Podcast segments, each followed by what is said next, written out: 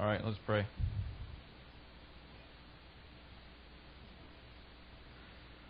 Father, we're thankful that you are our refuge and strength, a very present help in times of trouble, and therefore we will not fear, even if all of the earth crashes down around us or society crumbles.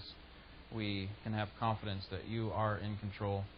And we thank you for the reminder that this psalm gives us in that way, and the reminder that this song that we just sang gives us as well. We pray that you would shape our minds to think more rightly about you and your ways, and as a result, be able to praise you better and to trust you in the midst of our circumstances. We pray in Jesus' name.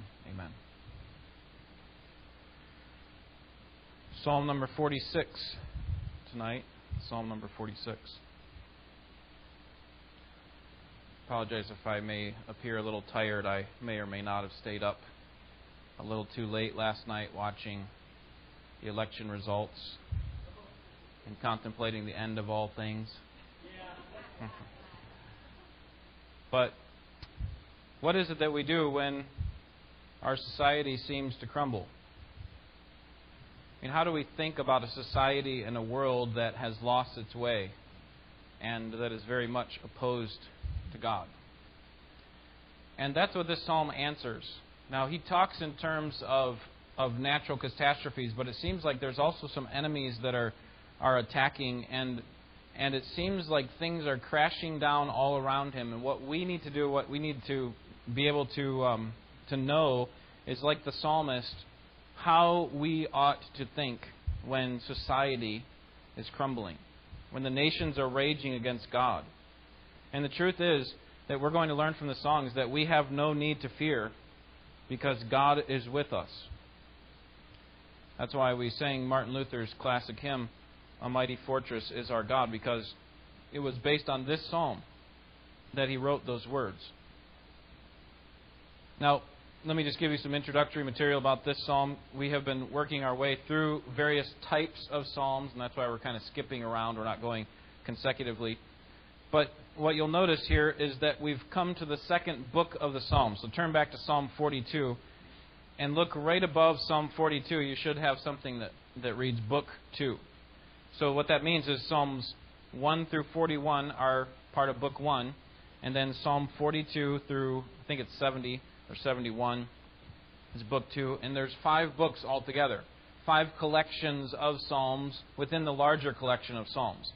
And apparently, the way that the psalmist put these together, maybe Ezra or someone later on, it couldn't have been David because some of these psalms were written after his death.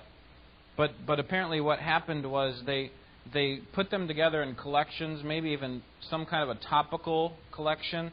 They each start with some kind of wisdom or praise psalm, and they always end with a doxology or a praise psalm. So at the end, uh, if you were to look at Psalm 41, it, it is a praise psalm. And same thing is true at the end of each book. And so now what, what we need to recognize is that here Psalm 46 falls within the second collection of Psalms, Book 2. And what you'll notice is that these are not nearly as often written by David. You notice as we were going through many of the first um, uh, the first 10 or 15 psalms we've looked at in this series, um, many of them were written by David. Now here we have a different author. Here it's written by the sons of Korah uh, for the people of Israel. And this is a psalm of praise, exalting God for his works and his promises. And this helps us to be able to trust God more and also to be able to praise him because of, of who he is and, and what he accomplishes on our behalf. So let me read our psalm for us tonight Psalm 46. This is the Word of God. God is our refuge and strength, a very present help in trouble. Therefore, we will not fear, though the earth should change, and though the mountains slip into the heart of the sea though its waters roar and foam, though the mountains quake at its swelling pride. There is a river whose stream makes glad the city of God, the holy dwelling places of the Most High. God is in the midst of her, she will not be moved. God will help her when morning dawns. The nation made the nations made an uproar, the kingdoms tottered, he raised his voice, the earth melted. The Lord of hosts is with us. The God of Jacob is our stronghold. Come, behold the works of the Lord, who has wrought desolations in the earth. He makes wars to cease to the end of the earth. He breaks the bow and cuts the spear in two. He burns the chariots with fire. Cease striving and know that I am God. I will be exalted among the nations. I will be exalted in the earth. The Lord of hosts is with us. The God of Jacob is our stronghold. We have no need to fear because God is with us. What do we do when the nations rage? What do we do when society seems like it's crumbling or is actually crumbling around us?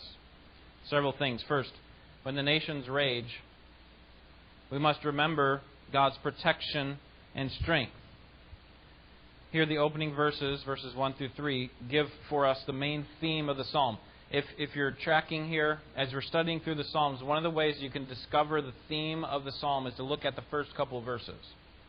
The, the psalmists often tell what they want to say, and then they, they flesh it out through the, throughout the rest of the psalm. That's often the way that psalms are written. Here we see at the beginning that God is our protection and strength, verse 1, refuge and strength there.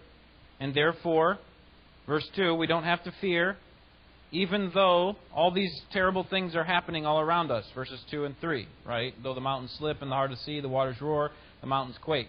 All those things are happening. So here's the main theme of the psalm God is our protection and our power. Even though uh, the world around us is crumbling, we don't have to fear. So, first, God is our protection and strength.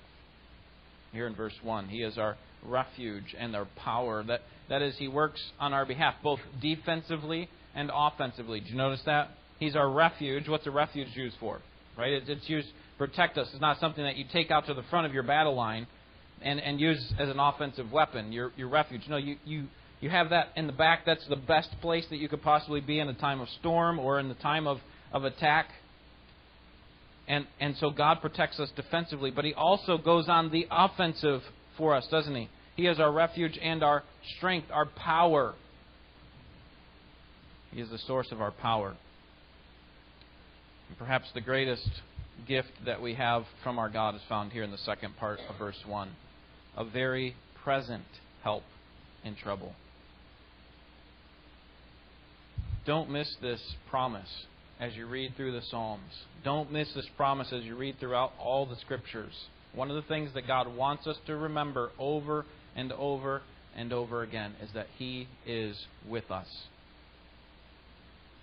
Just notice in this psalm alone how many times the psalmist reminds us that God is with us. Here in verse 1, then skip down to verse 4.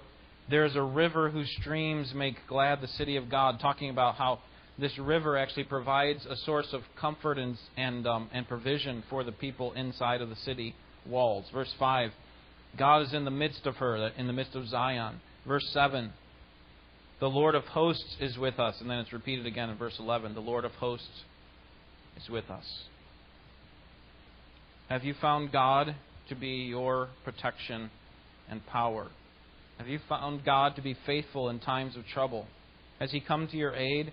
Has He been a very present help for you as He's been for the sons of Korah?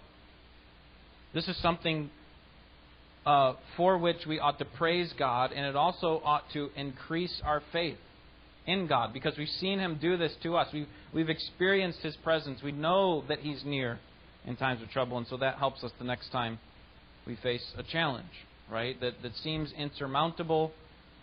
We know that God is with us. So when the nations rage, God's remember God's protection and strength. There's the there's kind of the the um, the theme there in the first verse. Now, now we now we look into verses two and three and see that we have no need to fear. Get caught up here. We have no need to fear, even though the world is in uproar. That that is that because God is a present help in trouble, because God is our refuge and strength. Here's our response. We don't have to fear. We can have confidence in God. So when God reminds you of His presence and His protection and His power, then it should cause you to, to, to have confidence in Him, that, that, that you don't have to fear. Now, notice in verse 2, this is not a command of what we should do. There's several other places in the Scriptures that say, do not fear. Perhaps the most repeated command in all the Scriptures, do not fear. Which assumes that we have a problem of fearing, right? That, that we, by nature, are afraid of things that might happen to us, even though God's, God's there and He's promised His presence. But this isn't a promise or this isn't a, a command here, is it? He says, therefore we will not fear. He doesn't say, therefore don't fear. He says, therefore we will not fear. In other words, as we are reminded of God's presence, of His protection, if it's true, then the natural thing that will happen, or the the um, the, uh, the result of it, will be that we won't fear. So let's talk about that in the reverse. How is it that we can avoid being afraid? And the answer is to reflect on who God is and what He's done. Reflect on the fact that He is near, He's a very present help in trouble, and that He's your refuge and strength. As you think about that and as you are, take confidence in that, what happens is you don't fear in times of trouble. Notice how bad it gets in the second part of verse 2. Though the earth though the earth should change and though the mountains slip into the heart of the sea, then verse 3, though its waters roar and foam, though the mountains quake at its swelling pride. Here in verse 2, the things that are immovable, the things that we just think are solid and, and immovable, like the earth and the mountains, what's happening to them? The earth is changing, it's, it's shaking. That's the idea there. The earth is changing. Then the mountains are, are kind of falling apart and slipping into the sea. Something that we look at and say, that can never be moved. What happens when it moves? Okay, yeah, it could be from an earthquake. The point is that, that we don't have to fear. Even when the waters that are supposed to be uh, uh, for us peaceful and calm, when they start to rage like they do in verse 3, and they maybe turn into a flood, and the mountains start to shift at the end of verse 3, point is, no matter what comes, we don't need to fear. So if natural catastrophes abound, we don't have to fear. Now, the psalmist describes these catastrophes as natural, natural phenomena here, but, but, but he's going to talk about the city and the refuge that the city provides. So I think he's actually referring to something larger than just natural catastrophes. Certainly, in those circumstances, we can have confidence in God that He knows what's going on and He won't abandon us. So we can learn from that. We can be encouraged by these verses in this in this psalm with that. But I think he's pointing to more than that. I think he's saying that no matter what kind of tragedy comes your way, whether it be attacking enemies like we're going to talk about, or whether life is unstable, whether the nations are raging, whether the society is crumbling, as we reflect on God's protection and His power and His presence, we don't have to fear. Now, let me just be clear that that our confidence in God, our lack of fear, does not deny reality. Some people might look at us and say, well, how could you not fear in a situation like this? Cancer has ripped through your body. You are at stage four. How can you not fear in this situation? It's not that we are denying reality. The truth is that right thinking believers are actually realists. They understand how things actually are, but they see them from a proper perspective, not from an improper perspective. They see them from a Christian worldview, not from a secular worldview. That is, they see things as God sees them. And that is that, yes, this cancer is, has ripped through my body, but you know what? I know that I am not living for this life alone. I'm living for something else.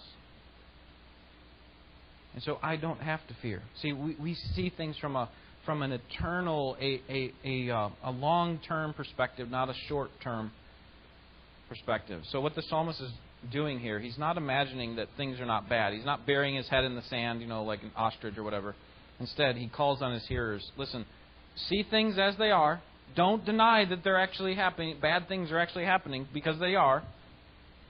But but still, in those circumstances, you don't have to fear because you have faith in God, and that's what we should do as well. So when the nations rage, remember God's protection and power. Secondly, when the nations rage, remember God's presence among us. We've already seen this once in kind of the introduction at the end of verse 1, a very present help in trouble. But here we see it a little bit more clearly in verses 4 through 7, or maybe I could say it this way it's a little bit more fleshed out or, or expanded uh, rather than God is a present help in trouble. Now it, it explains a little bit what that looks like.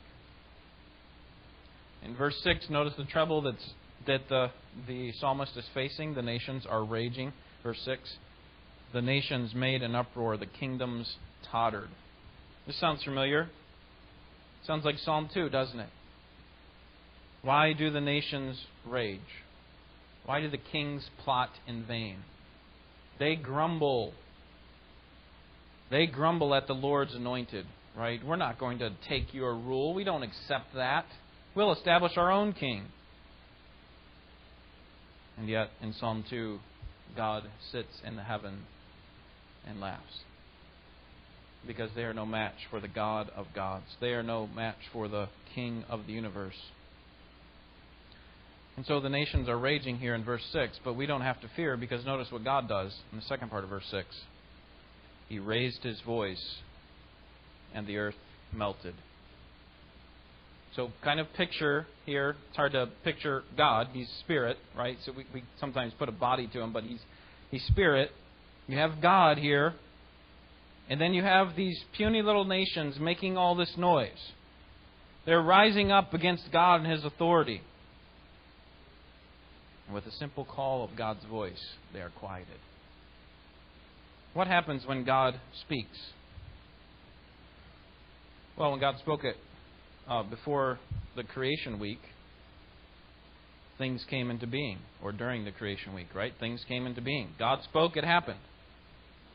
Here, the nations are in an uproar, and God speaks.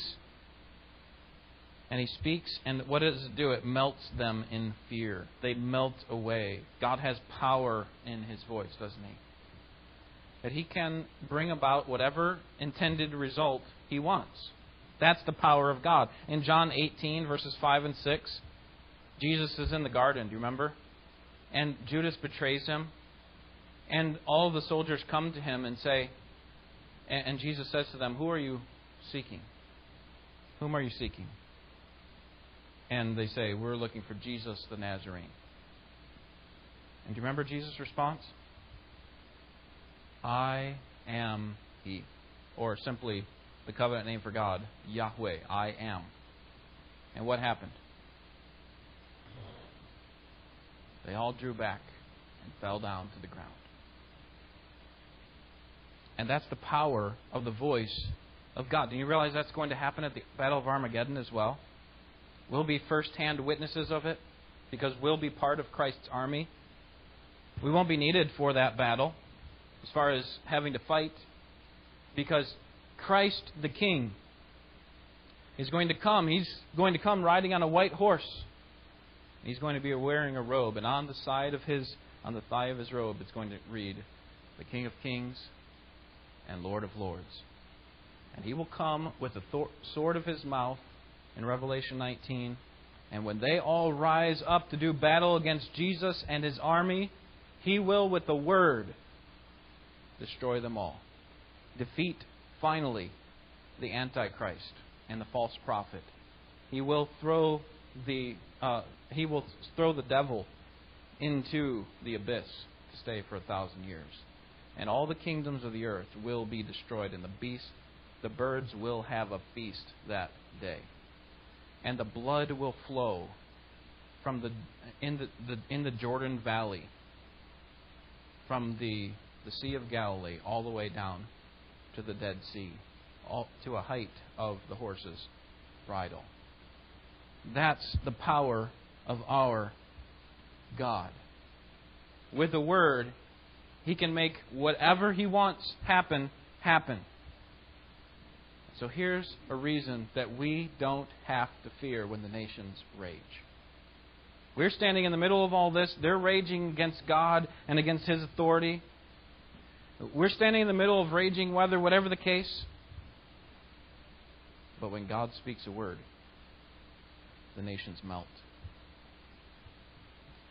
And the reason that we are safe from the raging enemies will not be because we have a gun in our closet or because we're skilled at hand to hand combat. But the reason that we will not have to fear in that kind of situation is because God is on our side. And there is nothing that we have to fear. So, the nations rage, but God is on our side. Verses 4, 5, and 7. Actually, we saw a little bit here. Um, we saw that in 6 as well, second part of verse 6.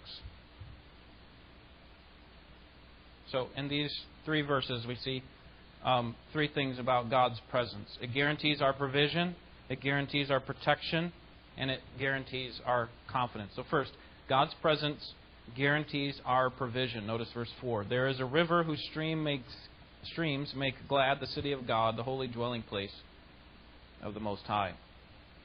So we're talking about God's presence. He's a very present help in trouble. But here we start to see it firsthand. Like, what does it look like? Well, within the, the, the city walls, this is talking about Jerusalem or Zion, you have this river that flows through it. Now, right now, that's not the case.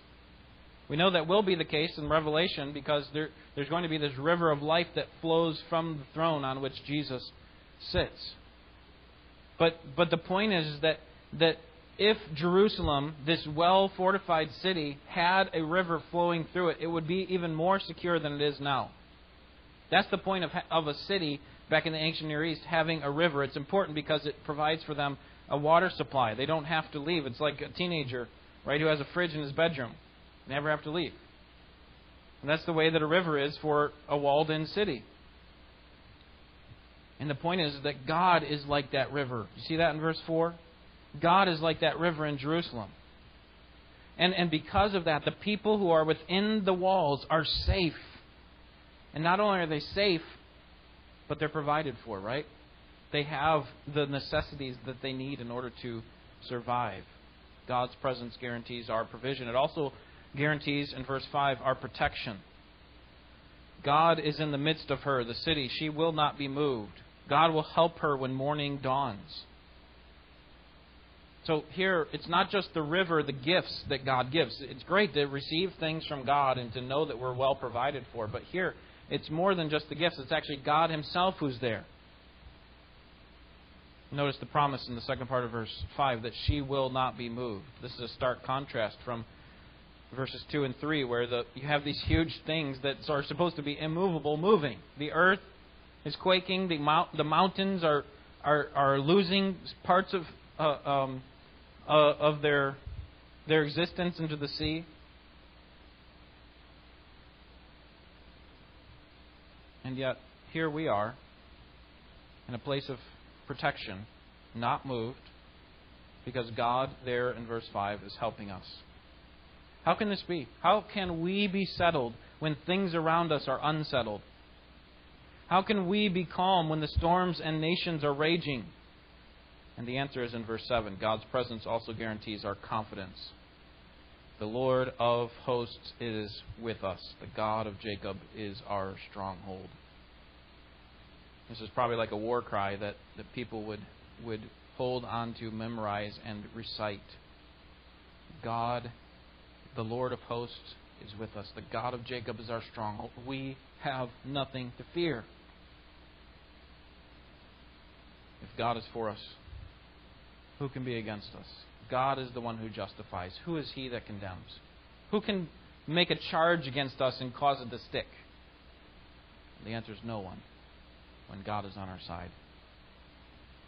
So, when the nations rage, remember God's protection and his presence and then, finally, when the nations rage, remember that God will win. Verses 8 through 11, I think, are actually talking about the future. I think what the psalmist does here, let's see if I've got some more. Yeah. The psalmist does here is first he wants us to see that God will win, and he, he takes us into the future. He wants us to take a look into the future with him so that we can be reminded what's ultimately going to happen.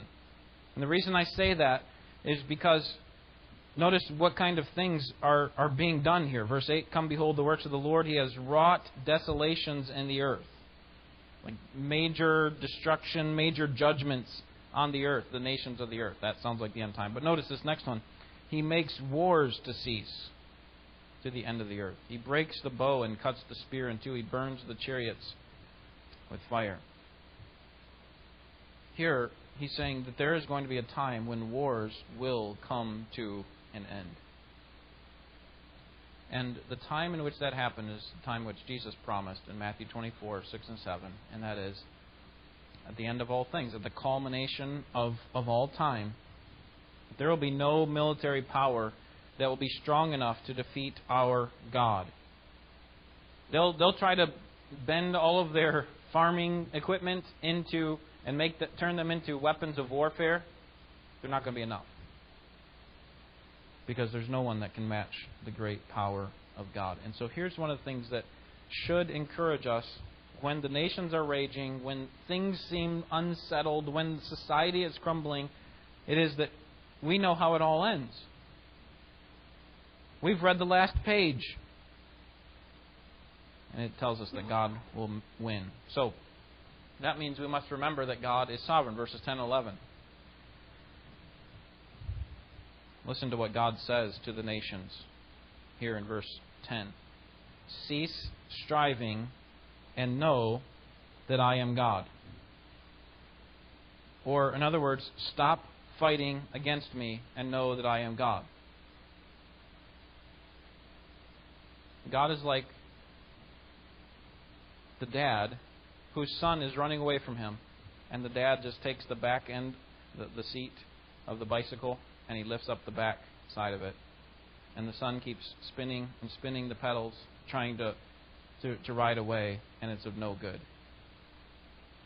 Now, this phrase we often look at here cease striving and know that I am God, or be still and know that I am God. We often look at this and say, well, this is talking about believers. This is what believers should do. And, and certainly there's some application for us that sometimes is helpful for us to just be quiet and listen to God and respond to Him with trust. That's certainly something we can learn from. But we need to recognize that in the context, God is talking about the destruction of the nations, the stopping of the wars. Remember, the nations are raging, verse 6. They're making this huge uproar, and, and God simply with the word, verse 6, let's look back there because I think this is probably the, the, the voice. This is the description in verse 6, and then the, the actual words are in verse 10. So, verse 6 The nations made an uproar, the kingdoms tottered. He raised his voice, the earth melted. Well, what did he say? I think this is what he said. Verse 10 Be still. Hush. Right? I am God.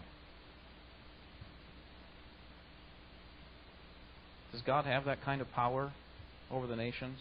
Where he can just speak a few words and get them to stop? Remember what Jesus did to the raging storm in Mark 4:39. The disciples were beside themselves, right? What are we going to do? We're all going to die. What are you doing sleeping? Wake up. Can't you do anything? What does he say? Peace or hush. Be still. And the storm stops and the waves become calm. The water becomes calm.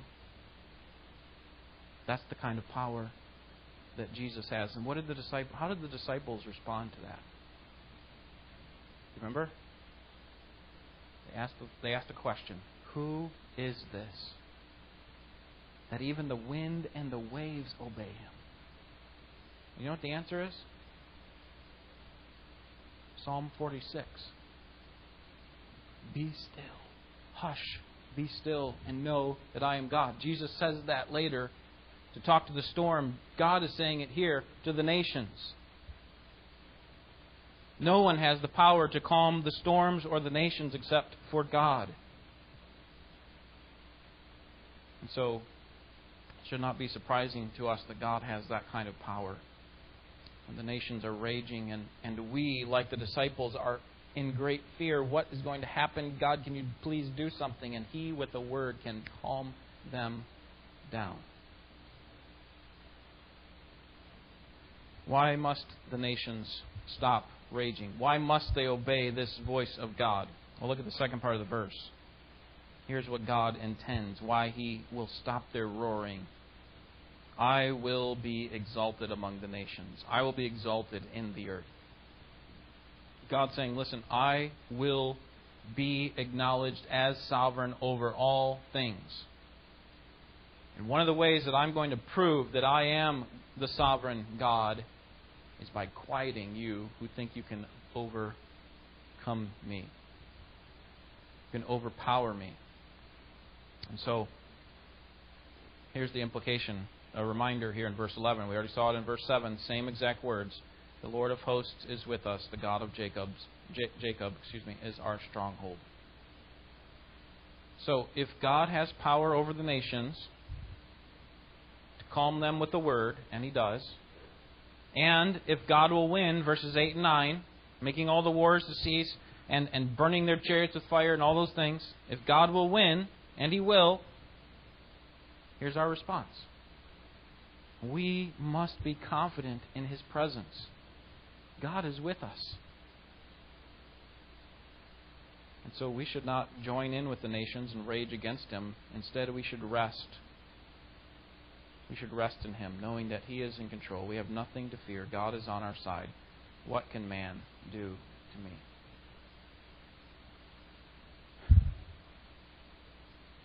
If you want to be able to stand up in the face of a culture that's crumbling, or in the face of nations that are raging, if you want to be able to stand up instead of falter, then you need to be confident in who God is and what He can do. And so when the forces of nature rage, we ought not to have fear. We have no need to fear.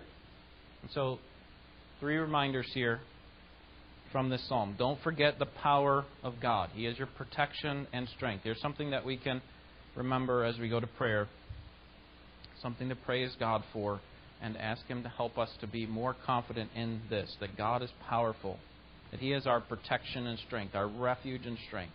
Secondly, don't forget the presence of God, a very present help in trouble. He's that river that comes and provides for us.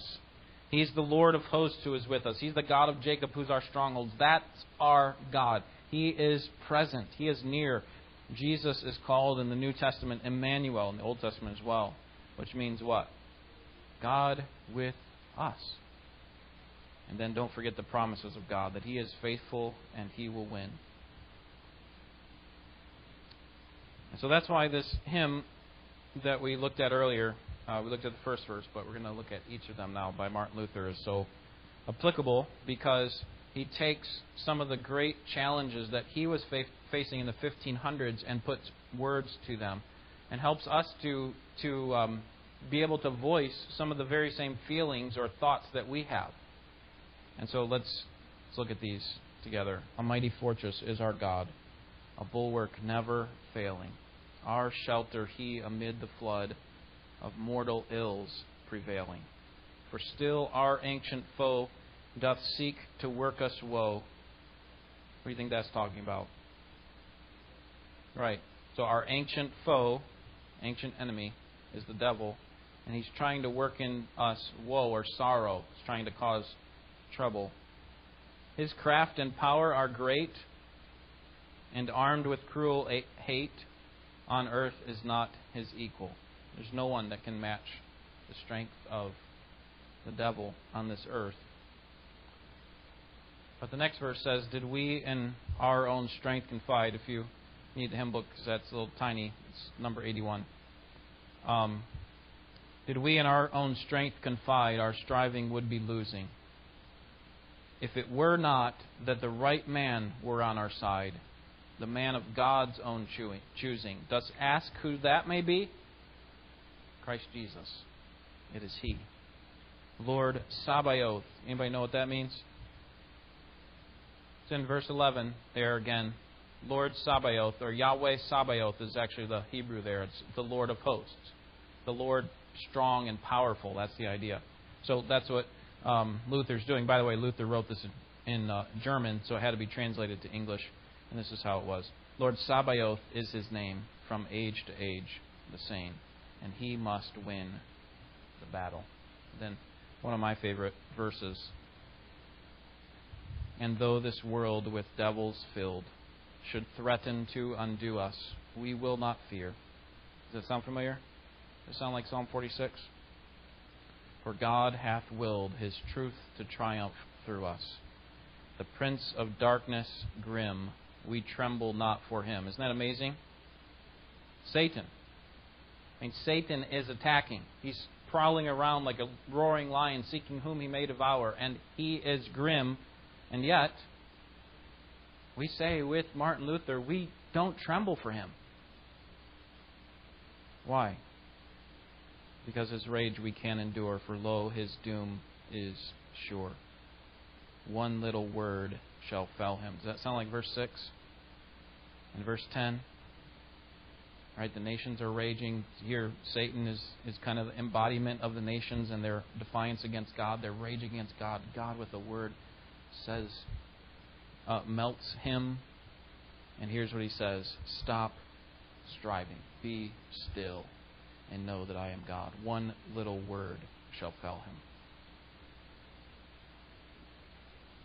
And then finally, that word above all earthly powers, no thanks to them, abideth. The Spirit and the gifts are ours through him who with us sideth. Let goods and kindred go, this mortal life also. The body they may kill, but God's truth abideth still. His kingdom is forever. What a great psalm and, and song. But, but primarily, this, this psalm, the sons of Korah, Psalm 46, what a great encouragement it is when the nations are raging, when trouble is all around us. We don't have to fear because God is with us. So let me encourage you tonight in your time of prayer to praise God for one of these things that you saw in the psalm. Okay, could it be for the power and protection of God? Could be the presence of God. Could be the promises of God. Whatever you see, you open up your Bible. It's completely appropriate to be looking at your Bible as you pray, and and thank God for that. All right, any questions?